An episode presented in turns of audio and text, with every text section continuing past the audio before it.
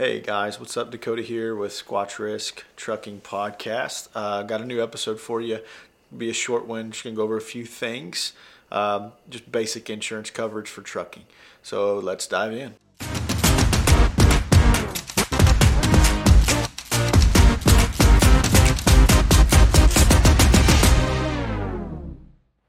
Right, guys. So let's dig in. So let's just say you're getting started in trucking.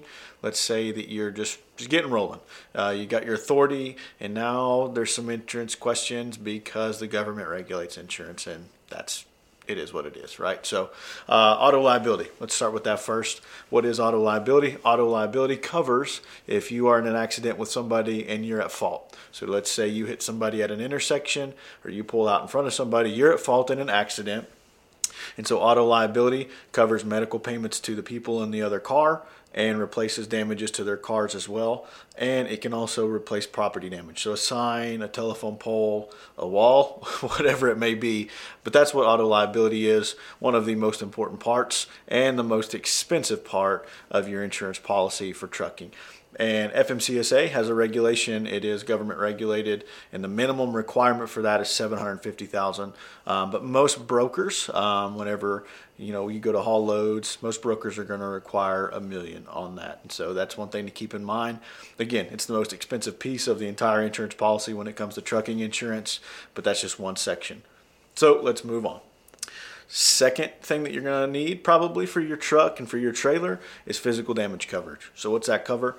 It covers hail damage, it covers theft, it covers a replacement of your vehicle if you're in an accident. Um, and so, the insurance is going to pay out just like your personal insurance does. If you have a deductible, $1,000, $2,000, whatever your deductible is, after that's met, then the insurance pays the rest of the value of the truck usually on an actual cash value basis or your trailer as well. So that's the basic physical damage. And third on the list, we got cargo insurance.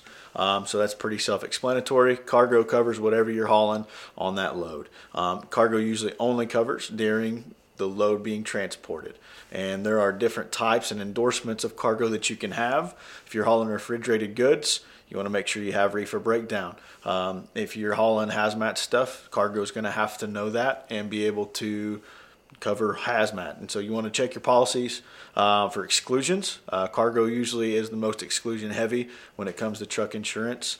And a lot of carriers have some of the same exclusions, but every one is different. So that's one thing you want to check your policy for. What what can I haul? what what is my cargo policy going to exclude? Next on the list, um, and this would really only apply if you're um, if you're operating some under somebody else's DOT number or authority, and it's called non-trucking liability, or sometimes known as a bobtail policy. And so, non-trucking liability. Uh, let's say you're hauling for somebody uh, under their DOT number. You're hauling a load, you're dispatched under somebody else's DOT number. Non trucking liability only covers when you're not dispatched on the load. So let's say you drop off that load for that person, you're going to drop it, you leave, that's when your non trucking liability kicks in. So, non trucking liability is only if you're operating under somebody else's authority. Um, it's pretty straightforward there, not a whole lot to it. One thing that a lot of times that is overlooked um, is occupational accident insurance. And it, it almost acts like a health insurance policy in some ways, um, or a workers' comp policy. Uh, and so, a lot of times, what people will do is they'll get an occupational accident policy. So that's if you if you fall getting out of your truck and you get hurt and you can't drive, it would pay your wages and some stuff like that. Um, but not a lot of people have occupational um, insurance, and so that's that's one thing to think about. Uh, you fall getting out of your truck, or you throw your back out uh, strapping down a load, whatever it may be, uh, occupational can can save your hide in some cases, um, and you're not able to drive, and you don't have another driver. Um, it can it can help out a lot.